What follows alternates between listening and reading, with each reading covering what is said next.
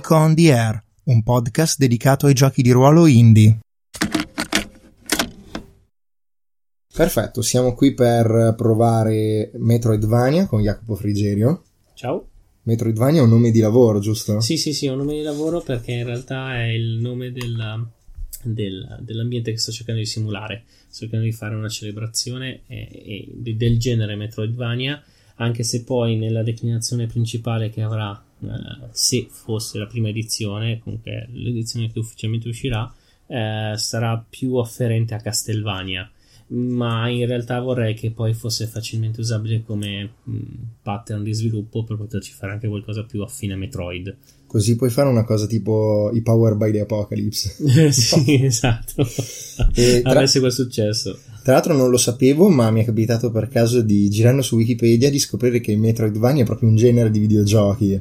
Sì, sì, sì, sì, perché poi beh, Metroid e Castlevania sono gli epigoni, se vogliamo, ma esistono poi altri, altri giochi, sia giochi direttamente ispirati, per cui hanno gli stessi principi, eh, sia giochi che sono diversi ma assorbono alcuni di questi principi. Adesso non mi vengono in mente perché hanno nomi anche magari meno conosciuti. Uh, quelli... Ma tipo Prince of Persia? Uh, Prince of Persia è uno di quei giochi che ha preso uh, pur avendo una sua perché um, i principi base del Metroidvania sono ad avere una mappa esplorabile a puzzle. Eh, cosa vuol dire a puzzle? Vuol dire che tu per entrare in una certa porta dovresti riuscire a recuperare una cosa che si trova dall'altra parte o far scattare le cose in un determinato ordine temporale per riuscire poi ad accedere. E si rifà molto anche un concetto di prova ed errore, per cui tu è possibile che debba rifare più volte la partita prima di avere un'idea abbastanza funzionale di cosa devi fare. E Prince of Persia in origine non aveva questo, ma i, i successivi Prince of Persia hanno preso molto da questo aspetto, sebbene nei Prince of Persia abbia ancora una forte competenza uh, la, la, mobilità, cioè l'agilità del personaggio che invece uh, non ha Metroidvania in origine che è più un platform da questo punto di vista. Uh, un altro è Resident Evil, soprattutto il primo, ma anche il secondo ha questa componente a puzzle della mappa di dover girare, prendere mm. cose in un certo ordine, recuperarne in modo diverso, vicoli ciechi, puzzle da superare.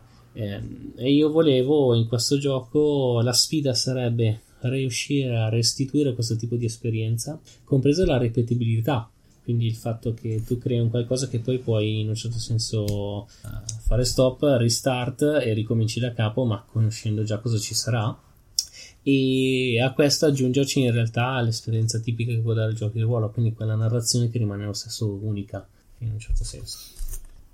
Sì, è chiarissimo, tra l'altro l'ho già provato e qui stiamo cercando di fare una, una partita completa giocando in maniera più, più completa, cioè mh, mm, vedendo altri aspetti del gioco testandolo e giocandolo al tempo stesso. Allora, voi non lo potete vedere, ma in realtà Jacopo ha creato il dungeon. Sì, questo, questo, è il dungeon uh, de- della sua forma easy, cioè quella che dovrebbe essere per partite veloci, ed è un dungeon um, chiamato La tomba del vampiro. Diciamo che rispetto a quello che vorrei rendere in Metroidvania uh, ha il vantaggio dell'essere relativamente breve da fare ha lo svantaggio che pur dandoti quell'esperienza Metroidvania è un puzzle molto molto facile da risolvere. Esiste un livello intermedio e un livello avanzato, è solo in realtà quel livello avanzato che secondo me si arriva allo stesso livello di esperienza che potresti avere giocando a un Metroid. Sì, anche perché poi essendo un gioco di ruolo comunque si ha la... Beh, la completa di ruolo ovviamente appesantisce i tempi. Esatto. Per cui inevitabilmente ci si mette di più. Però comunque in generale se io penso a un videogioco del genere parliamo anche di un'esperienza che può essere 40-50 ore, magari anche meno, però 40-50 ore, 40-50 ore di gioco di ruolo eh, sono, tante. sono tante, anche se pensi proprio al giocare di ruolo per 40-50 ore. Sì, sì, Ok, allora io ho dovuto scegliere, cioè innanzitutto il castello si fa con delle carte francesi disposte, in questo caso a ottagono. Sì. E, ehm, Io invece ho dovuto scegliere un personaggio tra quelli prefatti perché in questa modalità di gioco rapido si usa uno dei personaggi prefatti, come se il videogioco ti dicesse oh scegli uno di questi. Sì, sì, sì, esatto, eh, fa parte di quello, del, del, cuore di quello che più avanti formerà il, una sorta di pre-manuale che è una partita preimpostata, facilissima da giocare, parti al volo ed è già tutto pronto e prefatto, eh, a cui poi si aggiunge in realtà la partita con il livello intermedio dove ti spiega come rifare anche questo dungeon ma non eh, da zero eh, quindi con tutto completamente nuovo fare personaggi da zero per cui puoi farli come vuoi e addirittura fare un altro tipo di scenario che sarebbe il cimitero che è lungo il doppio di quello che è la tomba del vampiro mm. Uh, ok, io ho scelto il Revenant questa volta, che è un umano morto per mano del vampiro che si annida nella tomba. Esatto, esatto, esatto. E come scopo ha vendicare la propria morte per mano del vampiro, come credo a tutti devono soffrire nel modo più lento e doloroso possibile, e come istinto a se sento un rumore lo sto già attaccando. Uh, poi dopo... Sì, credo istinto. Allora, lo scopo in realtà serve ovviamente a dare un senso, una motivazione, indipendentemente dai vari personaggi. Il credo e l'istinto fanno parte della cosiddetta parte di gioco di ruolo narrativa. Servono proprio per far sì che esista un circuito di premiazione al, ai tentativi della persona di avere di, di, fare gioco di ruolo in senso costruttivo. Altrimenti il rischio è che questo gioco, senza questi cicli di, di premiazione, diventi veramente un mero uh, tiro dadi, uccido mostri, tiro dadi, uccido mostri, tiro dadi, uccido mostri. Che invece non darebbe l'esperienza da gioco di ruolo. Se magari un Metroidvania analogico, ma a quel punto tanto vale giocarselo col computer. sì. Um, ok. Uh, il nome del personaggio è Anuk Va... Oddio. Van Decker Cove. Una cosa del genere. Sì, sì, sì. Ehm, questi, questi, nomi che sto usando sono in realtà una palese celebrazione dei cacciatori di vampiri come Van Helsing.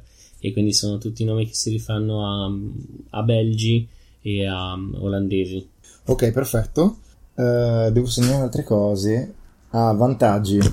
Sì, ehm, ogni razza ha un suo tipico vantaggio. Il vantaggio del Revenant è quello di avere dei token più 2 eh, che aiuteranno i suoi dadi. Mm, adesso poi, pian piano che andremo avanti nella partita, vedrete cosa succede. Eh, però il vantaggio è che il Revenant è sempre molto efficace, può sempre contare di ciclo in ciclo, che è un tipico termine della, del gioco, il ciclo in ciclo può contare su, uh, su, su, questi token che lo aiutano a diventare più, più efficace nelle cose che fa. Ok, perfetto, ho segnato tutto.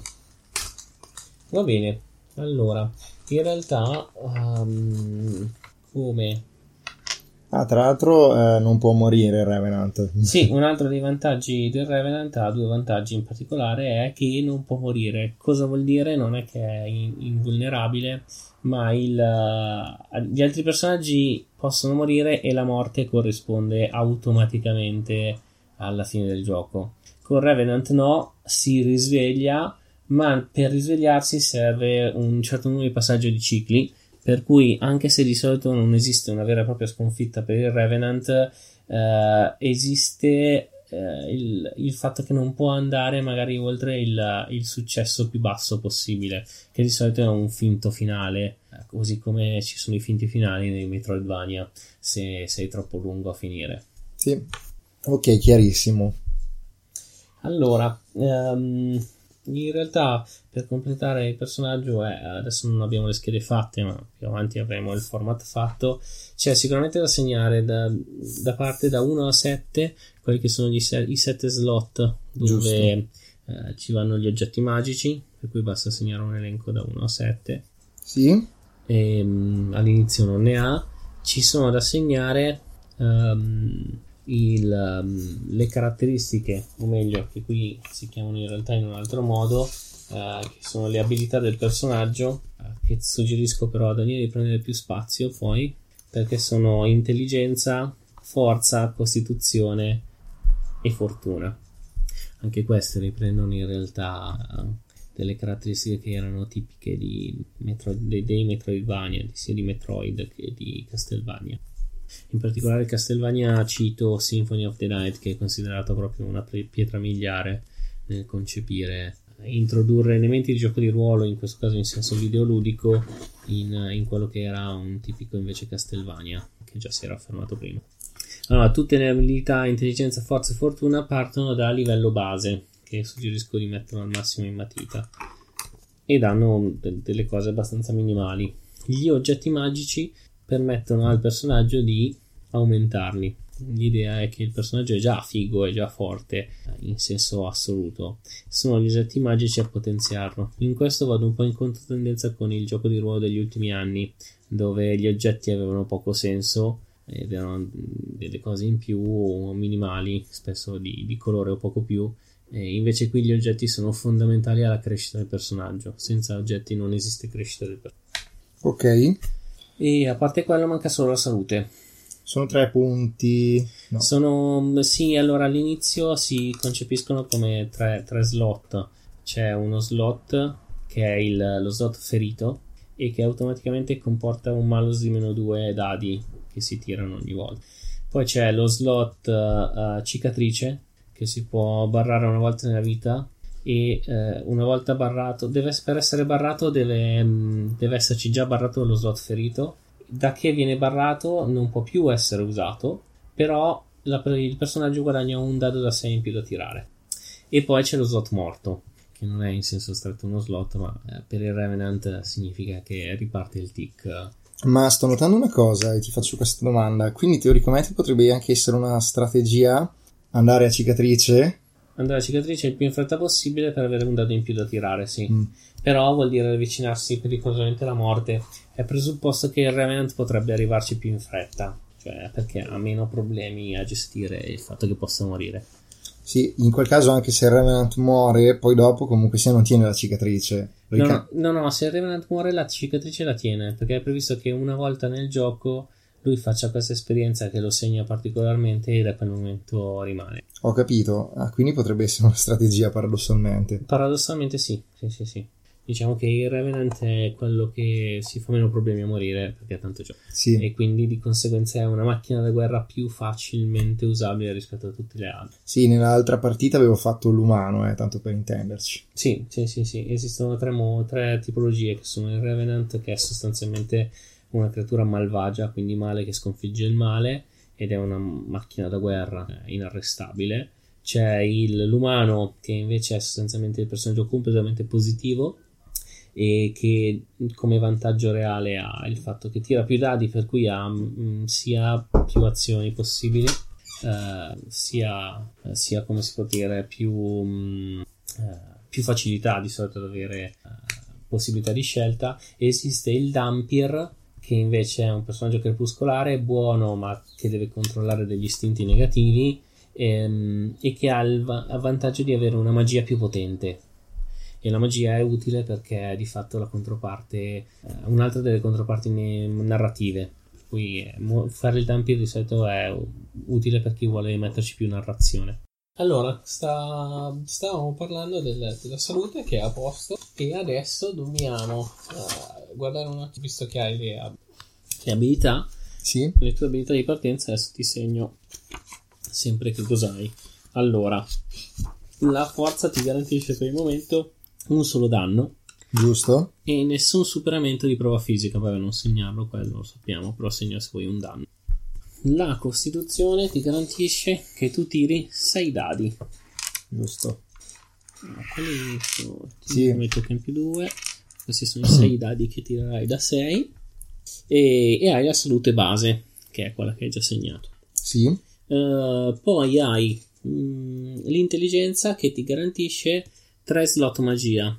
Ora ti consiglio di non mettere 3 slot, ma magari semplicemente segna qui 3, 3, 3 mezze lune, che poi usiamo questi post-it per segnarci gli slot magia. Ok, li faccio a penna. Così poi gestisci in modo più fluido. Sì. E poi hai la fortuna.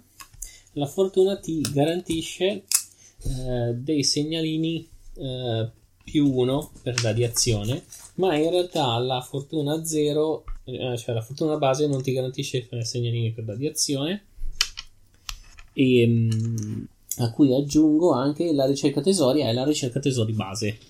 Ok? Sì, mh, mm, non ho capito quest'ultimo passaggio. Hai detto che non mi garantisce, però mi hai dato dei dadi. Sì, no, ti ho dato dei dadi perché così sono più 2 più 2. Nel senso, siccome era i token più 2 dati dal Revenant sì. e i token più 1 dati eventualmente dalla fortuna, almeno li gestiamo in maniera più fluida. Ho capito, sì, quello che intendi, perfetto.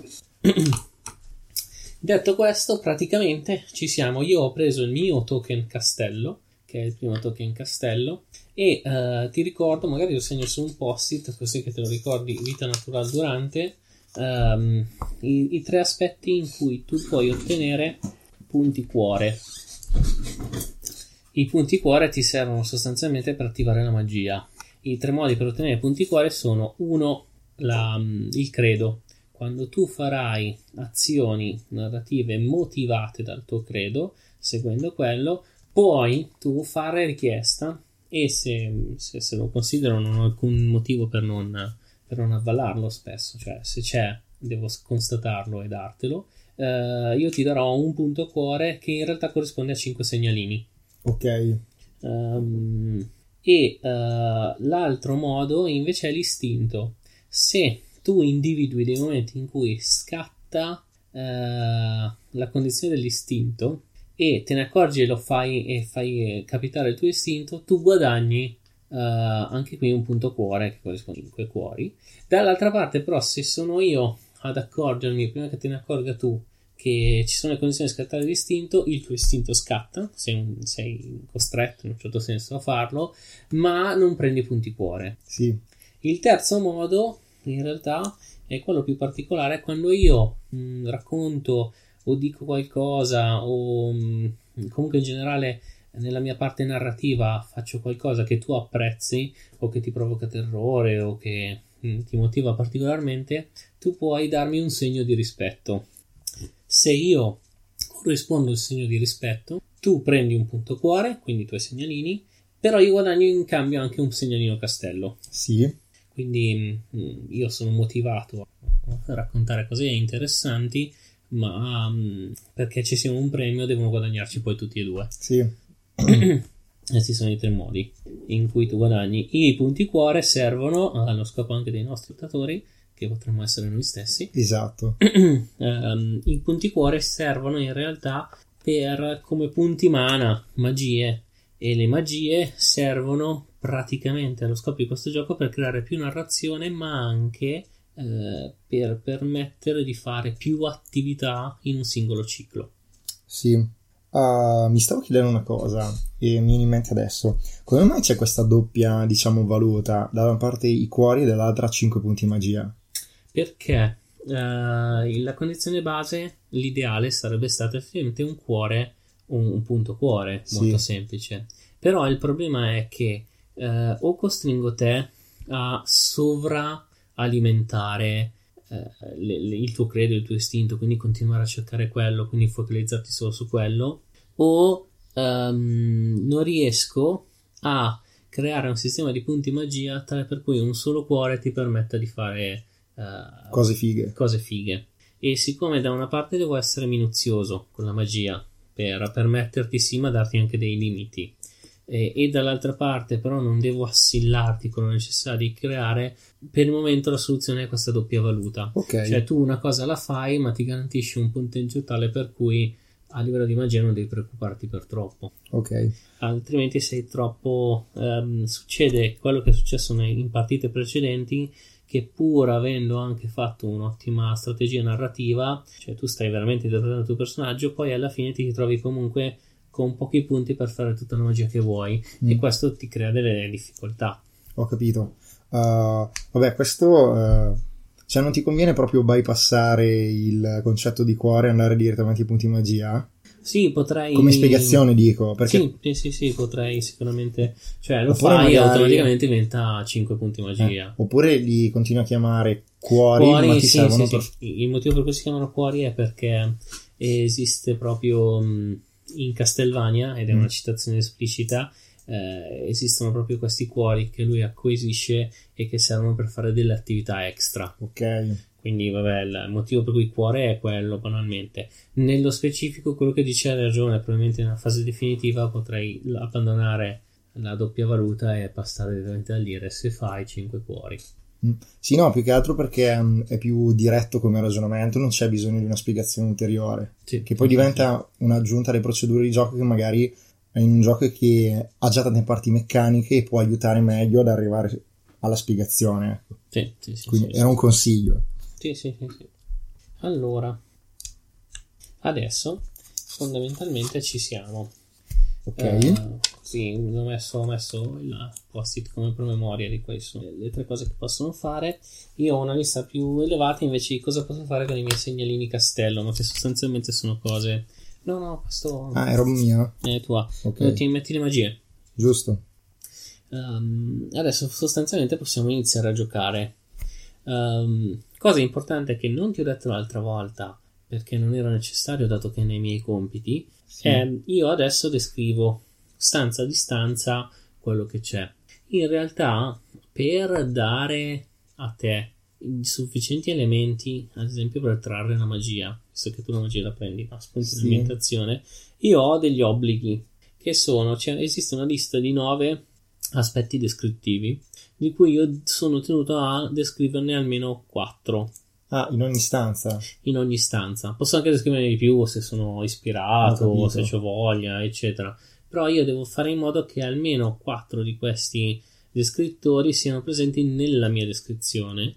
E questo sostanzialmente per dare materiale a te per poter eventualmente catturare elementi di magia eh, qualora ne avessi bisogno e fossi interessante. Sì. Buono sapersi.